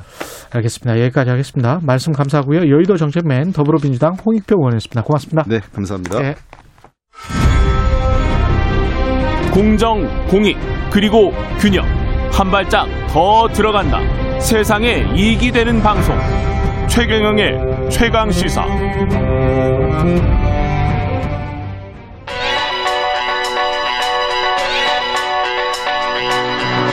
최강 시사 김수민의 눈. 네, 김수민의 눈, 김수민 평론가 나와 계십니다. 안녕하십니까? 반갑습니다. 예. 굉장히 좀 피곤하신 얼굴이네요, 오늘. 네, 잠을 많이 못 잤습니다. 출장을 다녀와가지고. 예, 네. 딱 보니까 그래요. 예. 오늘 안철수 전 대표 이야기 하시네요. 네, 그렇습니다. 지금 국민의힘 전당대회 이준석 현상하고 음. 그리고 윤석열 전 총장 행보 여기에 좀 많이 가려지면서 예. 안철수 전 대표는 어떻게 되는 거냐 뭐 이런 질문들이 또 어, 쏟아지고 있습니다. 그래서 거기에 질문, 대한 질문들이 쏟아지는 건 사실입니까? 언론 보도가 일단은 많이 나오더라고요. 예. 양, 솔직히 얘기해서 양쪽에서 좀 끼고 끼어? 있어요. 그렇죠. 예, 네. 끼어 있긴 해요. 그래서 근데 이제 나경원 음, 지금 후보도 그쪽이 뭐 지난 대선에서도 그렇고 한 10% 정도 안팎의 어떤 지지율은 가지고 있는 것 아니냐. 그러면 네. 국민의힘 입장에서는 안철수를 어, 끌고 가는 게 훨씬 이득이다. 네네. 이런 이제 주장을 계속 하는 것 같던데 어떻게 네. 보세요? 놓고 갈 수는 없는데 음, 그렇다고 해서 굉장히 큰 파일을 더 얹어주는 것인가 이런 의문은 또 한편으로 제기되는 계륵인가요? 네, 그좀 비슷하게 되고 있습니다. 아 그렇게 네. 되고 있나요? 이 어떻게 해서 이렇게 된 겁니까? 일단은 네. 지금 이준석 그 국민의힘 대표 후보한테 치이고 있는 그런 상태인데 음. 이게 좀 재미난 것들이 좀 있어요. 배경부터가. 왜냐하면 네. 이준석 후보가 정치에 입문을 하게 된 계기도 어떻게 보면 안철수 대표 때문이라고 볼 수도 있는 거거든요. 그 당시 새누리당으로서 음. 어, 특히 이제 이공계 출신이라는 공통점이 있는데 음. 그때 누가 봐도 좀 맞대응 카드, 대항마 이런 이미지를 좀 갖고 있었죠. 아. 그리고 사실 두 사람이 여러 가지 좀 관계들이 조명을 받고 있는데 사실 겹치는 부분이 많기 때문에 그동안 또 갈등해왔다라고 볼 수도 있을 겁니다. 예. 바른 미래당 시절에도 안철수계 유승민계 뭐 이렇게 갈등할 때도 나름대로 축이었었고 어, 게다가 오- 네. 그 노원의 그 같은 지역구에 출마를 그렇죠. 같은 지역구였죠. 그렇습니다. 그리고 예. 이번 서울시장 선거까지 어떻게 보면 악연을 이어가고 있는 네, 그런 상황인 거죠. 음. 지난주 여론조사에서 이게 이준석 후보가 대통령 후보까지 지금 거명되면서 네. 안철수 대표보다 더 높은 지지율을 기록했습니까? 예, 그 한국갤럽 조사 같은 경우 유의미한 부분이 이준석 후보 입장에서 굉장히 고무적일 수 있는데 예. 대선 주자 이름을 쫙 불러주고 누굴 지지하십니까 이렇게 묻는 조사가 아니라 보통 그렇게 하죠. 예, 근데 한국갤럽 같은 경우는 그냥 단답형으로 부르세요. 본인이 생각하는 아, 사람을. 본인이 생각하는 네. 근데 이준석 후보가 어 3%인가 그 정도 나왔거든요. 아, 그거는 의미가 있네. 이- 그것도 나이도 대선 출마 연령도 안 되는데 예. 그보다 안철수 후보가 좀 더 떨어졌다라고 하는 것이고 예. 현재로서 안철수 후보의 가장 큰 약점은 이제 고정 지지층이 많이 줄어들었다. 예. 그러니까 어떤 국면이라든지 구도에 따라서 지난 서울시장 선거 초반처럼 지지율이 음. 확 올라갈 때도 있지만 고정 지지층이 많이 줄어들었고 이준석 후보하고 겹치는 부분이 분명히 있습니다. 음. 그 부분에서 일단 타격을 좀 받았다라고 볼 수 있겠죠. 이준석 돌풍 말고도 이제 안철수 대표 입장에서는 신경이 쓰이는 게 아무래도 윤석열 전 총장이 네. 국민의힘으로 입당하고 나면 또는 뭐 삼지대 네네. 아직도 살아 있는지는 모르겠습니다만은 여하튼 간에 비교가 된단 말이죠. 예. 제가 컨설턴트적 시각에서 봤을 때안 음. 대표가 이번 대선을 돌파할 수 있는 경로는 두 가지였습니다. 예. 첫 번째는 윤석열 전 총장이 국민의힘에 안 들어가면 음. 안 대표가 입당을 혹은 합당을 해가지고 경선 때는 오세훈 시장이 했던 것처럼 예비 어, 그 개방형 경선을 음. 통해서 할수 있는데 그러면 윤 총장을 지지하는 표까지도 안철수 후보가 국민의힘 내부 경선에서 얻을 수도 있단 말이죠. 예. 그런 경로를 통해서 국민의힘 후보가 되는 거죠. 음. 그게 첫 번째 경로고 두 번째는 국민의힘에 들어가지 않고 차차기를 노리고 윤석열의 어떤 충실한 조력자 이렇게 음. 남는 길이 있었어요. 예. 근데 두 가지의 공통점이 뭐냐면 윤 전 총장이 국민의힘에 안 들어가야 성립할 수 있는 길입니다. 그러네요. 근데 지금 예. 최근의 행보들이 윤 전 총장이 강력하게 들어갈 가능성을 시사를 하고 있기 때문에 뭐 계속 만나니까. 예, 그렇습니다. 그래서 현재로서는 안철수 대표가 윤석열 전 총장 행보에 크게 좌우되는 측면이 있다라고 음. 하는 것을 보여주고 있죠. 예. 어떻게 보면은 반전할 수 있을까 이런 의심도 드는 상황인 것 같습니다. 전반적으로 네. 봤을 때는. 문재인 정부 출범 이후에 좀 예. 여러 가지 불리한 상황들을 자초를 했던 게 아닌가 싶은데 음. 어떻게 보면 제3지대 정치의 정체성을 좀 명확하게 지켰다면 예. 국민의힘은 싫은데 민주당이 실망한 층 이쪽의 이탈을 끌어내서 안철수 대표 지지층으로 삼을 수 있었을 것 같아요. 근데 그게 음. 아니라 범 국민의힘, 그러니까 범 야권의 한 정치인으로 인식이 되면서 예. 민주당 지지층의 이탈을 만들어내지 못했다 라고 하는 측면이 현재 좀 부족해진 미천을 갖고 있는 안철수 대표의 현주소를 낳은 게 아닌가. 과거에는. 그냥 안철수라는 독립 변수였는데 지금은 네. 원오브댐이 되는 것 같은 그런 생, 느낌이 드네요. 그렇습니다. 그리고 네. 본인이 공언했었던 그게 말 자체는 좀 우스꽝스러울 수 있는데 극중주의라는 말을 한번 예전에 하지 않았습니까? 그랬죠 극중주의. 실제로 포지션이 진짜 양당 사이에 정확하게 음. 중간에 있는 거냐? 그것 또한 아니었던 것이죠. 국민의힘 쪽으로 더 기울어져 있었기 때문에 음, 음. 민주당 지지층에서 이탈한 사람들이 마음을 주기에는 조금 더 멀리 있었다. 예. 이런 부분들이 현재 좀 안철수 대표의 부진을 야기한 게 아닌가 그렇게 보여집니다. 이것도 나중에 윤석열 전 총장이 본인의 입장을 확고하게 굳히고 국민의힘으로 입당하게 되면 그 맞닥뜨리게 될 현실일 수도 있겠습니다. 어떻게 보면 네. 지금 말씀하신 그런 부분들이 그리고 제3지대로서의 예. 동력이 많이 떨어졌기 때문에 음. 윤전 총장이 국민의힘에 들어가 버린다면 음. 그때도 제3지대로서의 어떤 깃발을 명확하게 들 수 있을까 이 부분이 음. 현재로서는 좀 비관적으로 남아 있기도 하죠. 근데 제3지대가 그때도 저는 제3지대가 정말 있는 건가? 뭐 이런 의심이 계속 드는데 네. 그런 세력이 우리나라에 있어요? 그런 유권자가? 유권자들은 분명히 국민의힘도 싫고 민주당도 네. 싫은데 그렇다고 정의당이나 완전히 이쪽 진보는 아니고 네네. 중도 우파나 중도 좌파의 어떤 나는 진짜 중도야. 네. 예, 미국으로 치면 independent 네네. 그런 게 있습니까? 그게 두텁게 존재를 하는 편이고 KBS 여론조사에서도 인지적 무당층이라는 아. 예. 층이 있는데 이쪽이 주로 중도나 무당층 성향이거든요. 음, 근데 여기가 계속해서 하나의 지대로 존재하진 않는다는 겁니다. 바뀌죠. 예, 진보로 갔다가 보수로 갔다 이런 경향이 있는데 예. 이거를 잡아내느냐 아니냐가 예. 따라서 제3지대 성패는 결정이 된다고 볼 수 있습니다. 김수민의 눈 김수민 평론가였습니다. 고맙습니다. 예, 감사합니다. KBS 라디오 최경영 최강시사 2부는 여기까지입니다. 조금 전 이준석 후보가 안철수 대표 앞섰다는 설문조사는 지난 1, 3일 예, 한국갤럽 조사입니다.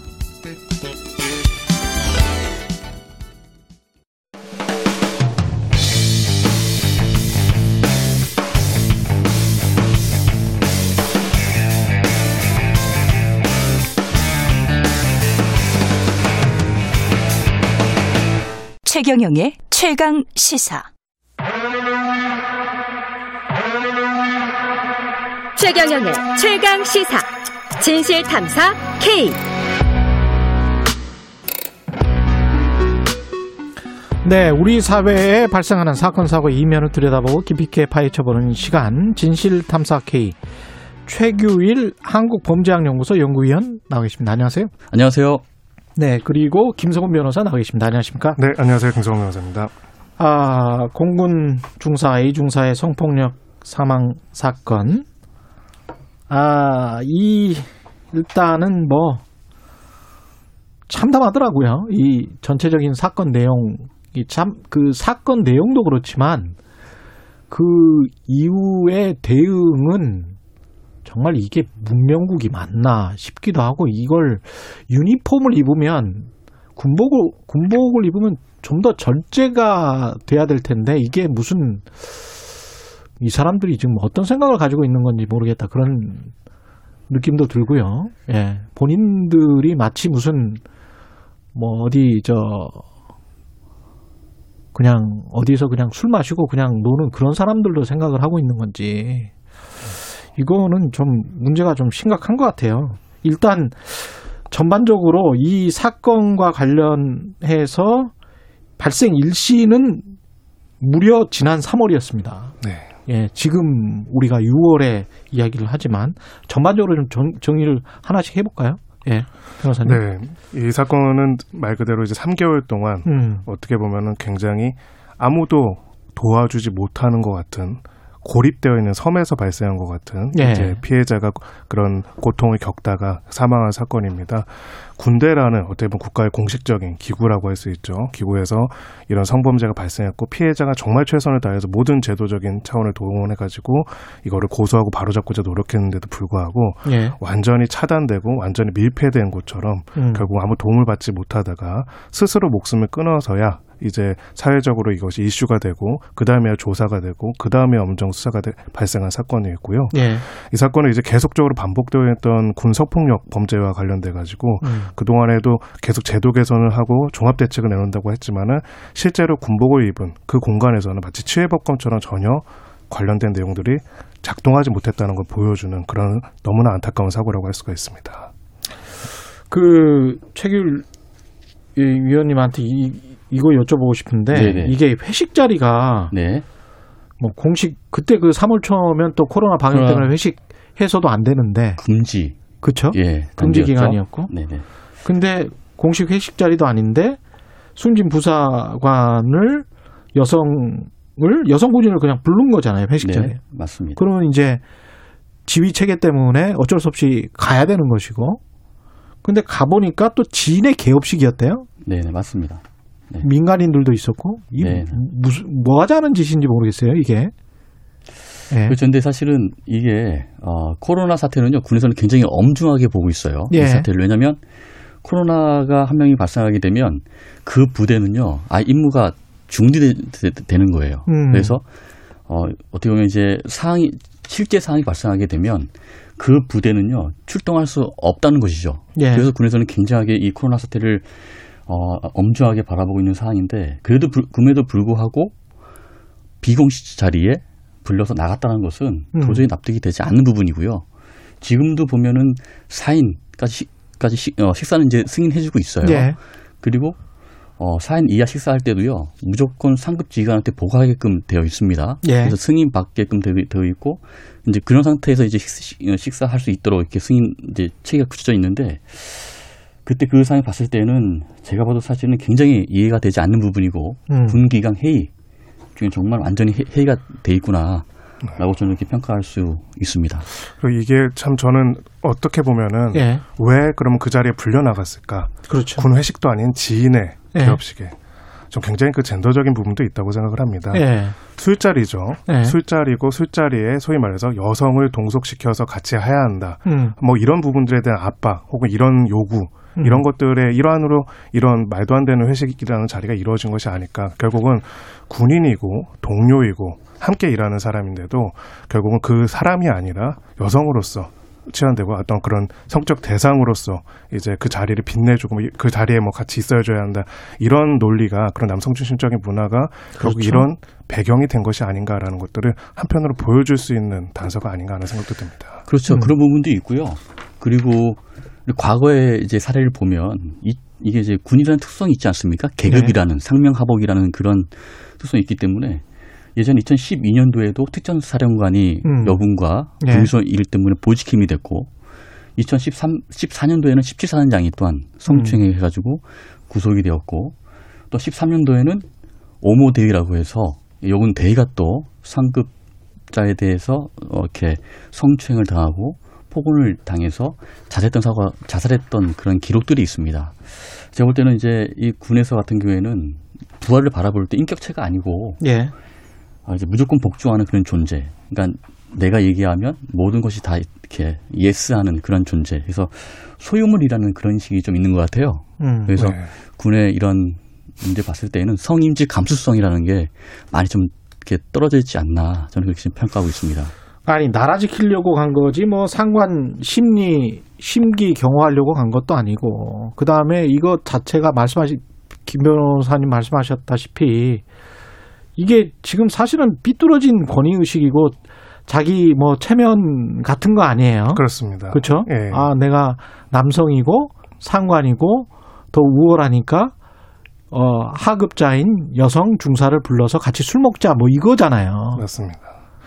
그러니까 결국은 이게 구체적으로는 성추행으로 나타나고 음. 은폐로 나타났지만은 성추행과 은폐 그리고 성추행과 은폐 이전에 있었던 말도 안 되는 이 회식 자리 이 모든 것들이 사실은 하나의 이제 일맥상통하는 부분이 있었던 것입니다. 예. 여군이고 군인이고요. 그 직분에 충분 충실해야 하고 그렇게 존중해야 해도 불구하고 그것이 아니라 자신들이 봤을 때 남성적인 관점에서 여자로만 그냥 치부하고 심지어는 그것을 군이라는 어떤 특별한 권력 관계 안에서 그것을 마음대로 할 수 있고 임의로 하고 그것이 용인되고 그것이 문제가 아니라고 생각하는 것들이 종합적으로 작동해서 결국은 이 끔찍한 사고가 발생하고 은폐되고 거기에 대해서 사실 이렇게 알려지기까지는 당사자들은 별다른 가책조차 가지고 있지 않았던 것이죠. 그렇죠. 자기 지위를 지금 남용하고 있는 건데.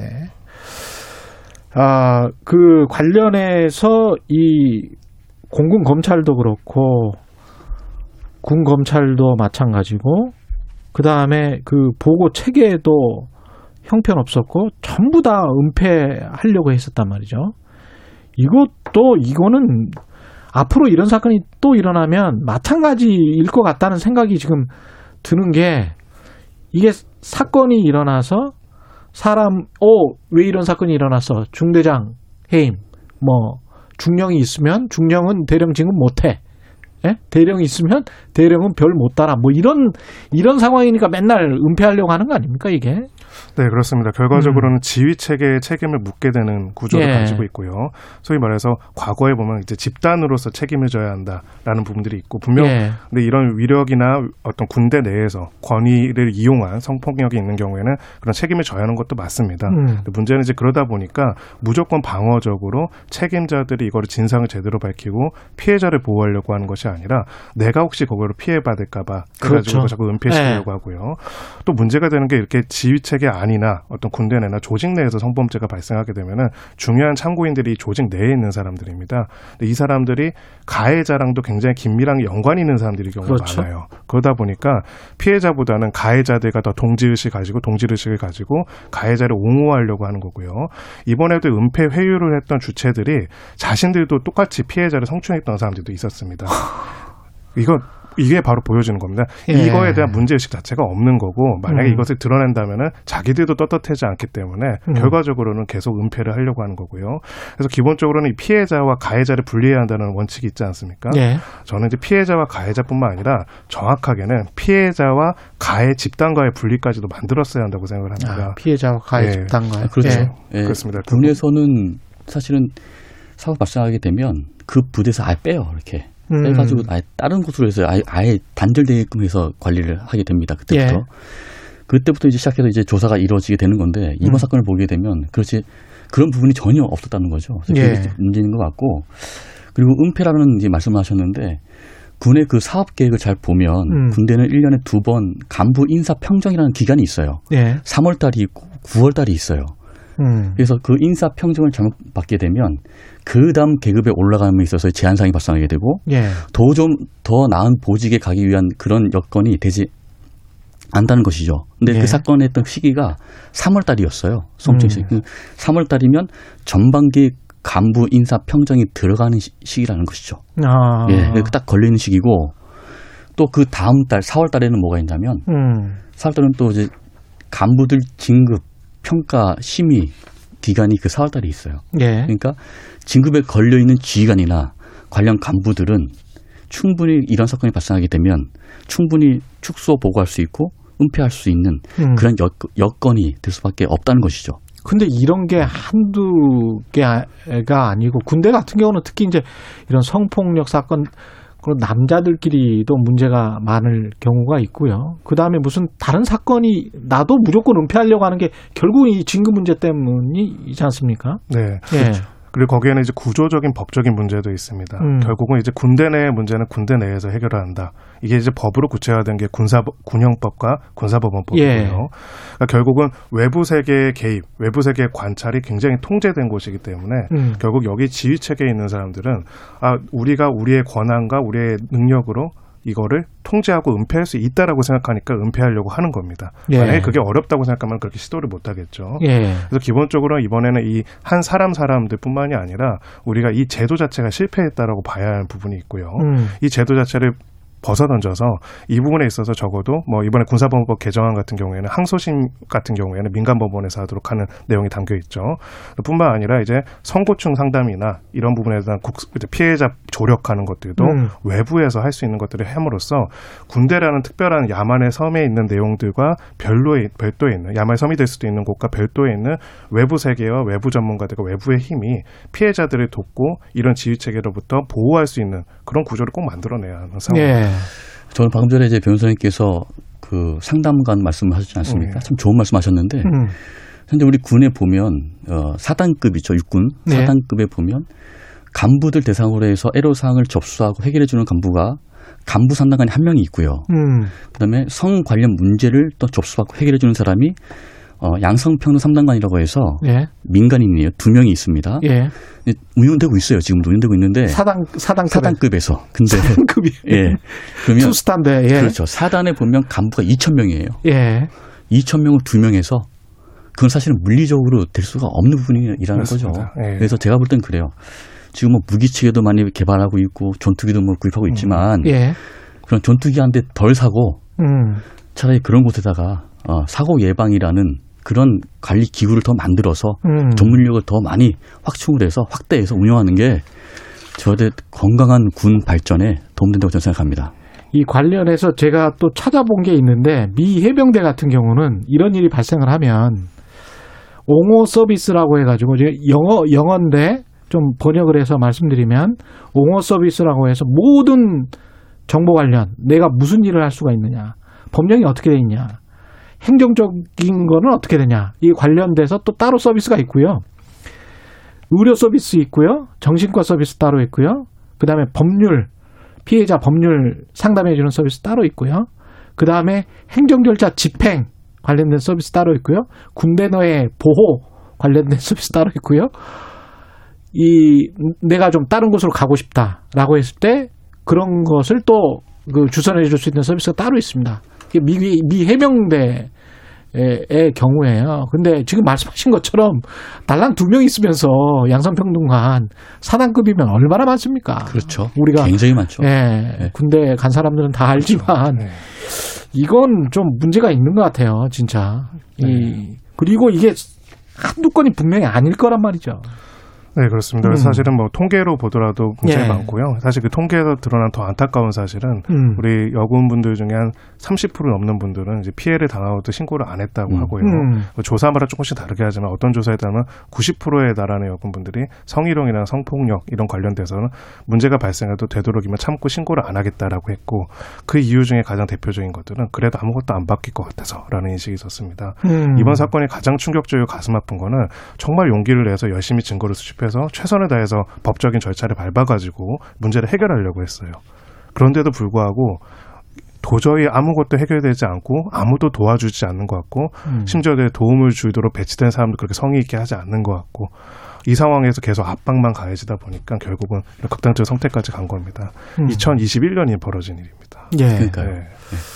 최길 의원님 마지막으로 이게 아까 이제 민간의 참여 그 김성원 변호사님 그 말씀을 하셨는데 사법 체계 개편이랄지 각종 이런 그 옹호 시스템 같은 것들이 좀 완비돼야 될 것 같고 뭐 좀 지적 마지막으로 지적하실 만한 것들이 있을까요? 예. 네, 어떻게 해야 될지. 예. 제가 볼 때는 제가 이렇게 생각해요. 우리 지휘관들이 음. 먼저 좀 생각이 전환이 바뀌어야 된다고 생각해요. 음. 제가 볼 때, 제가 볼 때 이 방송을 듣고 있는 음. 전군에 계시는 우리 지휘관분들께 제가 말씀드리고 싶은 것은 뭐냐면 예. 군의 지휘관은 무한 책임을 지게 돼 있어요. 그렇지 않습니까? 예. 부하에 대한 무한 책임을 지게 돼 있는데 어, 그래서 지휘관의 책무는 첫 번째는 저렇게 생각해요. 건강한 모습으로 입대한 장병들, 간부들 저녁 시 모습 그대로 부모님 품에 돌려보내는 것이 첫 번째 임무이고 국가에서 준 임무이고 두 번째는 내 부하들이 어려움이 있으면 그걸 적극적으로 그거를 개선해주고 해결해주는 그런 모습이 있어야 그 두 번째 이렇게 임무고요. 세 번째는 이러한 환경 속에서 안정된 부대 관리 속에서 전투 기술을 연마해서 전투력을 올리는 것이 세 번째 임무라고 저는 생각합니다. 그래서 음. 지금 군에서 열심히 복무하고 있지만 우리 지휘관분들께 말씀드리고 드리고 싶은 것은 절대 개인의 영달과 영의를 위해서 부하의 고충을 저버리는 행동은 하지 말아야 한다라고 저는 음. 말씀드리고 싶습니다. 예. 김선 변호사님. 네, 저는 일단 제도가 실패했다면 제도를 완전히 바꿔야 한다고 생각합니다. 음. 평시 상태에서 군사법원 제도 이런 식으로 운영하면 안 되고요. 예. 특히나 이제 민간 군대 내에서 위촉한 사람이 아니라 완전히 외부의 변호사들, 외부의 전문가들이 개입을 해가지고 이 문제를 바로 도울 수 있도록 음. 군대 외에도 돕는 힘이 있고 군대 외에서 이들의 지휘 체계에서 완전히 벗어나서 도울 수 있는 힘 있는 전문가들이 있다는 것들을 보여주고 또 그걸 가능하게 작동할 수 있도록 만드는 제도가 꼭 개선돼야 한다고 생각합니다. 예. 오늘 말씀 감사하고요. 7598님, 언제까지 우리 딸들, 아들, 딸들의 이 희생돼야 하나요? 인권, 성인지, 감수성, 교육, 교육도 중요하죠. 교육해야 합니다. 그런 말씀 하셨습니다. 오늘 말씀 감사하고요. 지금까지 최규일 한국범죄학연구소 연구위원 그리고 김성훈 변호사였습니다. 고맙습니다. 감사합니다. 예, KBS 일라디오 최경영 최강 시사 듣고 계신 지금 시각 8시 47분입니다. 최경영의 최강 시사는 여러분과 함께합니다. 짧은 문자 50원, 긴 문자 100원이 드는 샵 9730. 어플 콩과 유튜브는 무료로 참여하실 수 있습니다.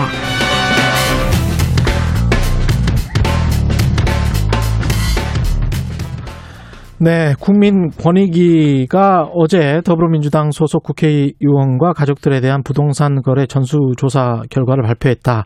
아까 홍유표 의원이랑 이야기를 좀 했는데요. 관련해서 참여연대 정책위원이신 김남근 변호사 전화로 연결돼 있습니다. 안녕하십니까? 예, 안녕하십니까? 예, 이 전체적으로 좀 자세히 들여다 봐야 될 것 같습니다. 이번 조, 전수조사의 의미가 있나요? 어떻게 보십니까?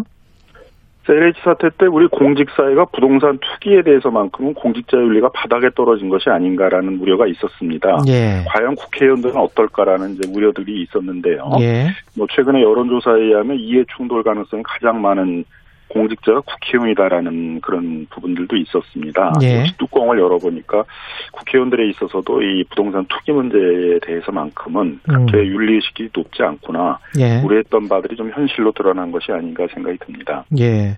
174명인데 12명. 그 중에서 이제 본인, 배우자, 그리고 이제 직계존비속 이렇게 나왔다고 하는데 12명이면 한 7% 정도 되네요.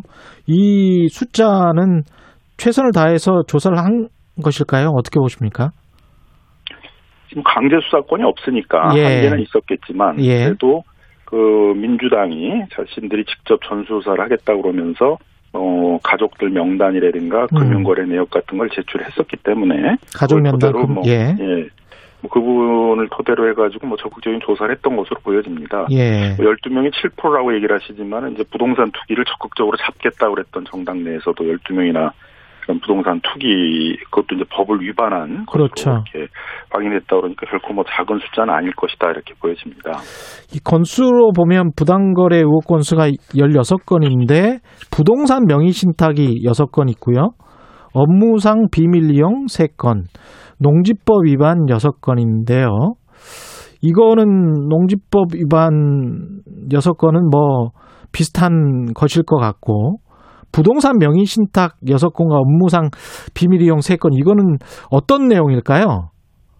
명의신탁이라는 것은 실제의 부동산을 그 매입하는 작업은 국회의원이나 그 이제 가족들이 됐는데 예. 아마 이제 부동산 투기나 이런 거에 대한 사회적 비판이 우려가 되니까 그걸 아. 가족이나 지인 이름으로 이제 다른 사람 이름으로. 것들을 이제 해놓고 있는데 그 부분도 형사처벌 조항이 있습니다. 예. 예, 그래서 명의신탁자에 대해서는 뭐 3년 이하의 징역까지를 할 수가 있기 때문에 음. 아, 뭐 형사처벌이 따를 수 있는 문제이고요. 그다음 예. 제일 문제가 되는 게 이제 업무상 비밀을 이용한 그러니까요. 문제겠죠. 예. 국회의원의 경우에 있어서는 그 지역구의 각종 개발 사업들의 그 정보들을 가지고 있을 수 있고 또 음. 국회 상임위 활동이나 다른 활동들을 통해서 여러 가지 대규모 개발 사업들에 관여할 수가 있는데 예. 권익위 권익위 전원에 의하면은 그 세 명의 경우에 그 예. 업무상 비밀을 이용한 뭐 지역구 개발 사업과 관련된 토지를 매입했다라든가 음. 대규모 개발 사업 직전에 본인이나 가족 명의로 부동산을 매수한 것이라고 해서 네. 그거는 이제 수사하는 내용에 따라서는 뭐 중한 죄로 처벌도 받을 수 있는 그런 내용들입니다. 3기 신도시 관련 의혹도 지금 두 건이라고 하는데 이것도 좀 제대로 공개가 되면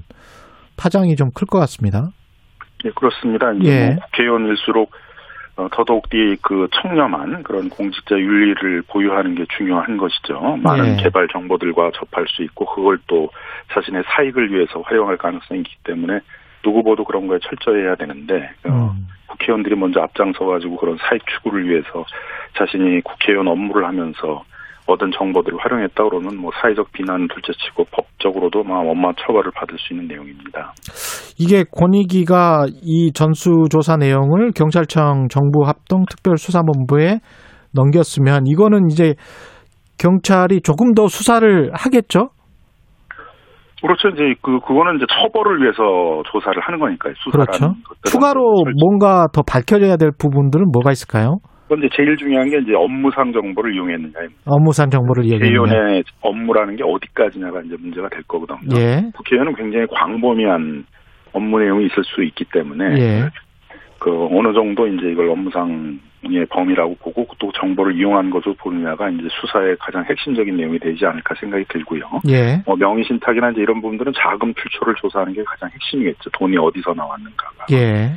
어느 정도 조사된 걸 한 것이기 때문에 그렇게 뭐 오래 걸리지 않을 문제가 아닌가 이렇게 생각이 듭니다. 그 더불어민주당 같은 경우는 부동산 투기 연루자는 출당 등 강력한 조치를 예고를 했는데 이게 그 어떻게 보세요? 그 예고한 대로 해야 되는 거잖아요. 그죠? 뭐 약속을 반드시 지켜야 되겠죠. 예. 그래서 혐의가 있으면은 음. 어, 출당을 시킨 다음에 무혐의 처분이 날 때까지 절대 복당시키지 않겠다 이렇게 국민들에게 약속을 했으니까 그 예. 국민들의 약속을 이행을 해야 되고 예. 그래야만 이제 더불어민주당만이 아니라 음. 다른 이제 뭐 국민의힘이나 다른 정당들도 어, 전례에 따라서 그런 음. 이제 조치를 취할 수 있을 것이라고 봅니다. 그 국민의힘 같은 경우는 어, 어떻습니까? 다른 정당 이야기를 해서 더불어민주당이 앞장서서 했는데 LH 투기 사태 때문이긴 하지만 동참해야 된다고 보세요? 다른 아니, 야당 국민의힘도 음. 이제 국민권익위원장이 그 여당 출신이기 때문에 예. 자신들은 믿을 수가 없어가지고 뭐 못하겠다 그랬는데 만일 국민의힘이 더불어민주당에 대해서 성과 있는 전수조사를 했다, 한다 그러면은 음. 어, 자신들도 그 전례를 따라가지고 어, 저 전수조사에 응하겠다 이렇게 음. 얘기를 했었었거든요. 예. 그러니까 마찬가지로 이제 당연히 해야 된다. 네, 당연히 이제 국민들에 속한 것이니까 예. 12명이나 이렇게 이제 법 위반 행위가 있다 국민권익위가 밝혔으니까 음. 국민의 힘의 국회의원들도 이제 전례를 따라 가지고 그 국회의원 전원과 배우자 뭐 가족들에 대한 정보를 제공하고 국민권익위에게 조사를 받아야 된다라고 생각합니다. 이게 지금 당사자 실명은 아직 공개가 되지 않고 있는데 언제 공개하는 게 적절하다고 보십니까? 혐의를 이제 밝혀 확인을 해서 예. 있다 그러면 이제 출당 조치를 취해야 되잖아요. 예, 예. 출당 조치를 취할 때는 이제 뭐 공개를 할 수밖에 이제 없을 것이라고 보여지고요. 예. 국회의원 뭐 개인의 뭐 명예나 이제 이런 문제들도 있겠지만 또 음. 국회의원은 관련 입법이라든가 그 관련 이제 행정감사라든가 뭐 이런 네. 여러 가지 활동을 하는데 이해 충돌 문제가 있고 그 예. 부분들은 또 외부에서 언론이나 뭐 시민사회나 이런 데가 또 감시해야 될 필요도 있기 때문에 예. 그 혐의가 있는 부분들에 대해서는 일단 수사가 완결되기 전이라도 조속하게 공개를 해야 된다라고 보여집니다. 이게 지금 법과 관련해서는 LH 투기 사태 이후에 다양한 법안들 공직자윤리법이랄지 이해충돌 방지법은 통과가 됐잖아요. 예, 예. 그러면 투기 근절을 위해서 다른 어떤 법이나 제도 정비는 다 된 거라고 보십니까? 아니면 뭐가 더 남아 있습니까? 아니 아직도 이제 많이 남아 있죠. 예, 어떤 것들이? 투기 투기 환수와 관련된 부분들이 이제 남아 있죠. 예. 국민들이 바라는 것들은 이제 그 공직자들이 공직자 윤리에 위반해서 부동산 투기를 해서 사적 이익을 얻었다면 이제 그걸 다 환수해야 된다라는 것인데 예. 그 업무상 비밀을 이제 정보를 이용해서 한 경우에 있어서는 이제 법원에서 몰수 추징을 해서 환수도 할 수 있겠지만 예. 결국은 그런 게 아닌 경우에 있어서는 이제 결국 조세적인 방식으로 환수할 수밖에 없을 텐데 예. 그게 토지 토지 초과 이득세라는 것이거든요. 예. 토지를 있었어요. 보, 예, 예. 토지를 보유하면서 이제 그런 투기 목적으로 음. 생산적인 곳에 사용하지 않고 농사를 짓지 않으면서 뭐 농지를 갖고 있다라든가 예. 농장 용지나 뭐 차고 용지나 이런 것들로 확보를 해놓고 실제로 사용하지 않고 있다라든가 하는 경우에 있어서는 이제 토지 초과 이득세를 그 부과할 수 있었는데 이걸 이제 부활하자는 게 있고요. 예. 또 그와 비슷한 것으로 종합부동산세 안에 이제 토지분 종합부동산세가 있거든요. 음. 농사를 짓지 않으면서 이제 농지를 갖고 있을 때 공시지가 5억 이상들에 대해서 매기는 이제 종합합산과세 토지분 종합부동산세가 있고요. 그다음에 예. 대기업들의 비업무용 부동산에 대해서 아. 이제 별도 합산 토지분 종합부동산세가 있습니다. 이제 이런 예. 부분들을 강화하는 조치 같은 것들이 아직 안 이루어지지 않고 있고요. 농지법의 알겠습니다. 음. 경우에서도 비용농인들이 농지를 매입하는 것에 대해서 이제 그 개정이 이루어지지 않고 있습니다. 알겠습니다. 말씀 감사하고요. 지금까지 참여연대 정책위원 김남근 변호사였습니다. 고맙습니다. 예, 감사합니다. 6월 8일 화요일 KBS 일라디오 최경영의 최강 시사는 여기까지입니다. 고맙습니다.